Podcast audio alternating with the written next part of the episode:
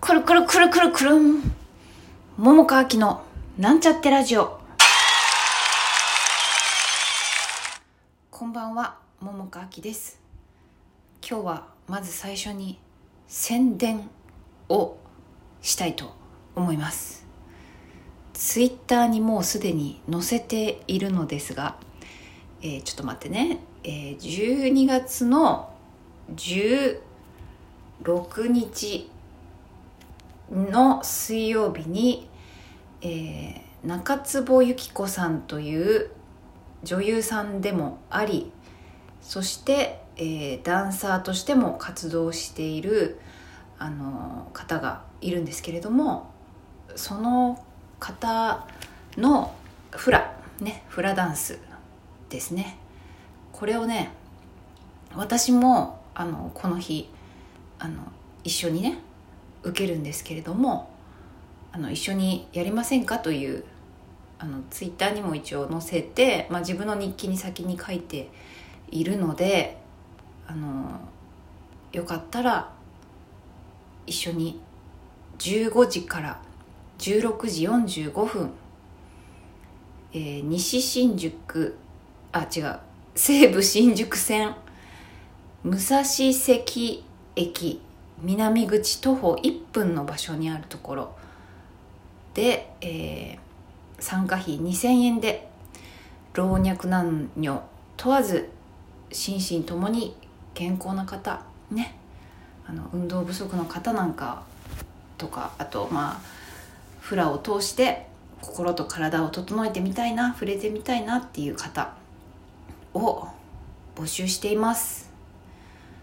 あのねこれなんで宣伝したかっつうとねあの私さ自分の企画まあ恒例じゃなくてね過去いろいろなんかちまちまとちっちゃい近くあのしあのあ企画をねやってんだけども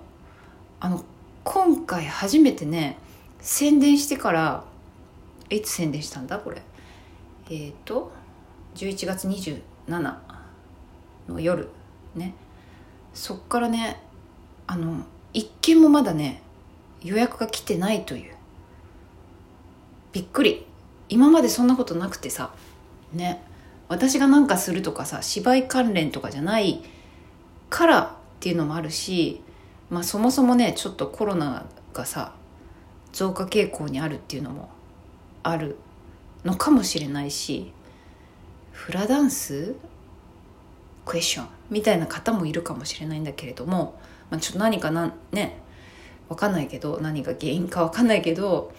あのまあ一人もね今のとこ予約がないんですね、まあ、こうなると私一人のプライベートレッスンになってしまうんですよ。まあそれでも私はいいんだけどまあでもせっかくだったらね一緒にもし受ける受けれる方いたらねあのまあいろいろねあるのでもちろんあのいろんなことが、うん、簡単な言葉で言うと大丈夫だったらって感じなんですけれども、まあ、もしよかったらどなたでもそして私自身もあの中坪由紀子さんにフラを教えてもらうというあの初体験をするのでねよかったら一緒に受けてみませんかと。思っています。なので詳細は注文の多い桃花店のあのブログをご覧ください。はい。あちょっと宣伝で4分も 取っちゃった。まあいっか。ね。ちなみにね中坪由紀子さんゆきりんはあの私が東京出てきてねよく知らないこれも前喋ったかなあのね鴻上庄司さんっていうね有名な方いるでしょ？ね。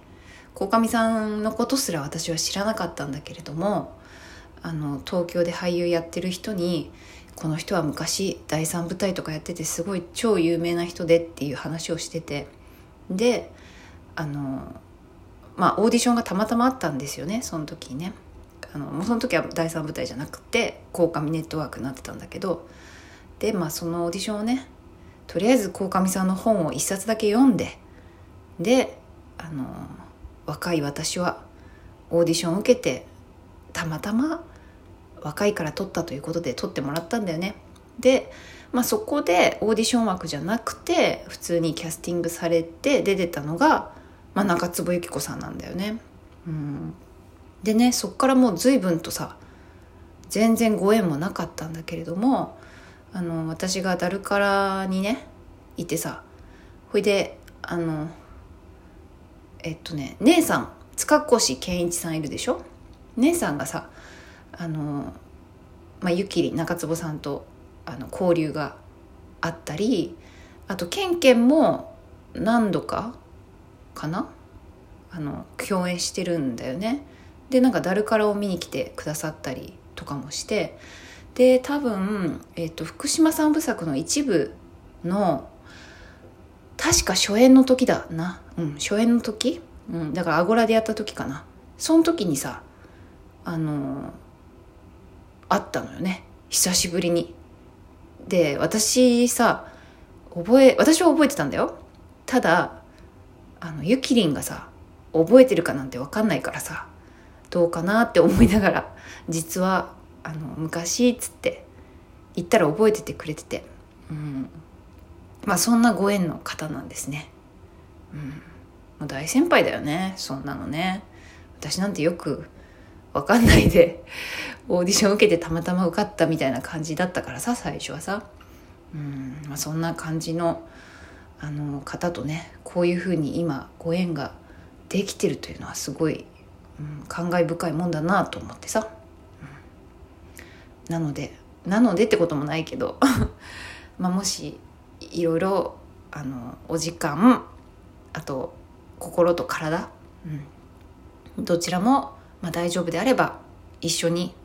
フラやりましょう。はい。それでえっとあとまだ残りがあるからえっと今日はね今の今までね戯曲読解をやっていたんですね。だからとてもあの脳みそを使いまくったので結構ヘロンってなってんだけどあのなんかね昨日変な夢見たんだよ。何の夢だと思う？あのね知らない人の本当わかんないのね。誰かわかんない。知らない人の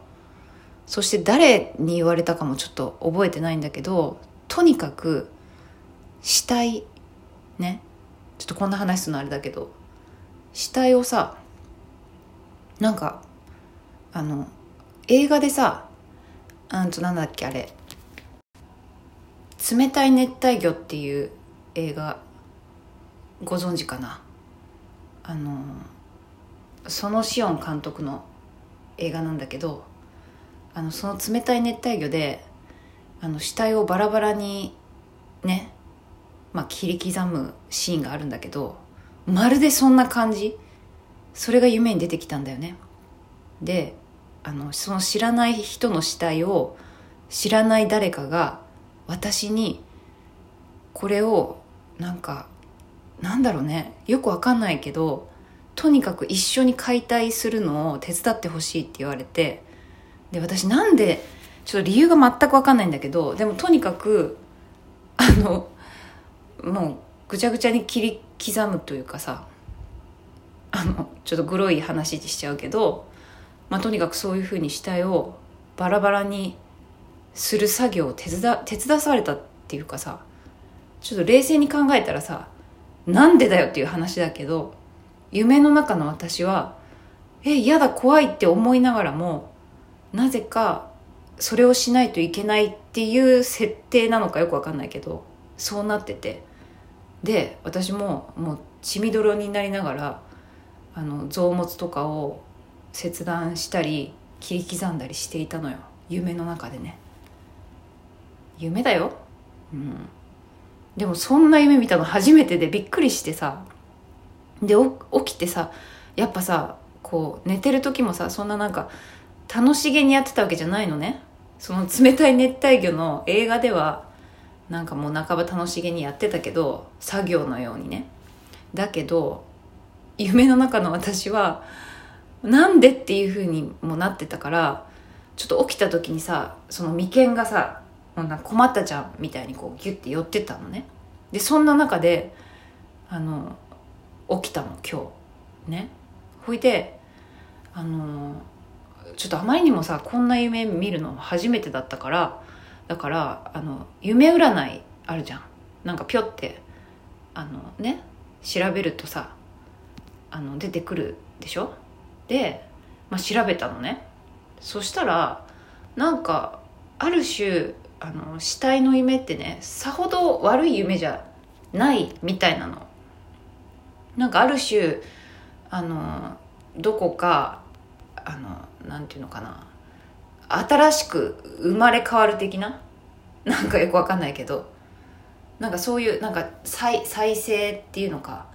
なんていうのかな。ちょっとなんて書いたかな。なんかちょっと天気みたいなことらしいの。なんだかね。だからまあそれがあったからっていうわけでもないけどちょっとねあのスケジュール帳の書き方を変えてみることにしたのね。全然それとは別別なんだよ。ただ単に私が あのちょっと時間の使い方をもっと上手にしようと思ってこういうふうにやろうみたいなふうになってて、まあ、たまたまその夢占いであそうなんだってなってたのと、まあ、たまたまビンゴっていうかちょっとリンクみたいな感じだっただけなんだけど、まあ、そんなこんなで今日はあの予定をしていたこと今日はこれやるぞって決めてたことは全部できた。だから今日偉い私。ということのお話です。はい、まあ、ちょうどいい時間じゃない？ね。そんなわけで皆さんも明日も良い一日を。ではまた明日。